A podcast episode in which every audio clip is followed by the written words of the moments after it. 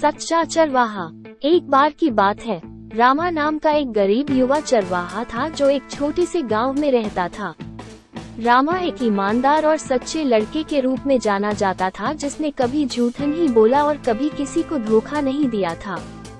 एक दिन, जब वो अपनी भेड़ों को पहाड़ियों पर चरा रहा था, रामा ने ज़मीन पर एक चमकदार वस्तु देखी। पास जाकर देखा तो सोने के सिक्कों से भरा एक पस मिला। इतना धन देखकर रामा उत्साहित हो गया और एक बार पस अपने पास रखने के बारे में सोचा। लेकिन उसने महसूस किया कि पस किसी ऐसे व्यक्ति का हो सकता है जिसने इसे बहुत मेहनत से कमाया होगा और अब खो दिया हो। रामा ने गाँव में जाकर पूछने का फैसला किया कि क्या सोने के सिक्कों से भरा बटुआ किसी का खो गया है। उसने सभी मिलने वाले से पूछा, लेकिन किसी ने पस पर दावा नहीं किया। अंत में, वो ग्राम प्रधान के पास गया और उसे उस पस के बारे में बताया जो उसे मिला था। ग्राम प्रधान जनता था कि रामा बहुत गरीब है और पैसों की उसे बहुत ज़रूरत है, लेकिन फिर भी रामा पस लौटना चाहता है। ये देखकर वो रामा की ईमानदारी से बहुत प्रभावित हुआ और उसे पस रखने को कहा। लेकिन रामा ने ये कहते हुए मना कर दिया कि वो ऐसी कोई चीज़ नहीं रख सकता जो उसकी है ही नहीं। ग्राम प्रधान को रामा पर गर्व हुआ और उन्होंने पस के मालिक को खोजने का वादा किया।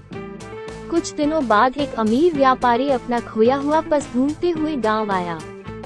जब उन्होंने रामा की ईमानदारी के बारे में सुना तो वे कृतज्ञ हुए और उसे सोने के सिक्कों के एक हिस्से के साथ पुरस्कृत करने की पेशकश की।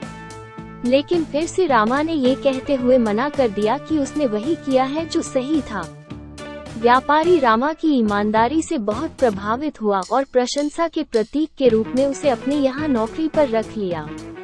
उस दिन से, रामा अपनी ईमानदारी और सत्यनिष्ठा के लिए गाँव में और भी अधिक प्रसिद्ध हो गया।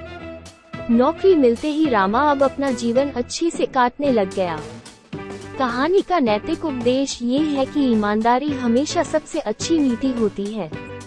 भले ही रामा अपने पास बस रख सकते थे, उन्होंने सही काम करने का फैसला किया और इसे उसके असली मालिक को लौटा दिया। ईमानदारी, सम्मान और प्रशंसा लाती है, और यह एक आवश्यक मूल्य है जिसे हर व्यक्ति को बनाए रखना चाहिए।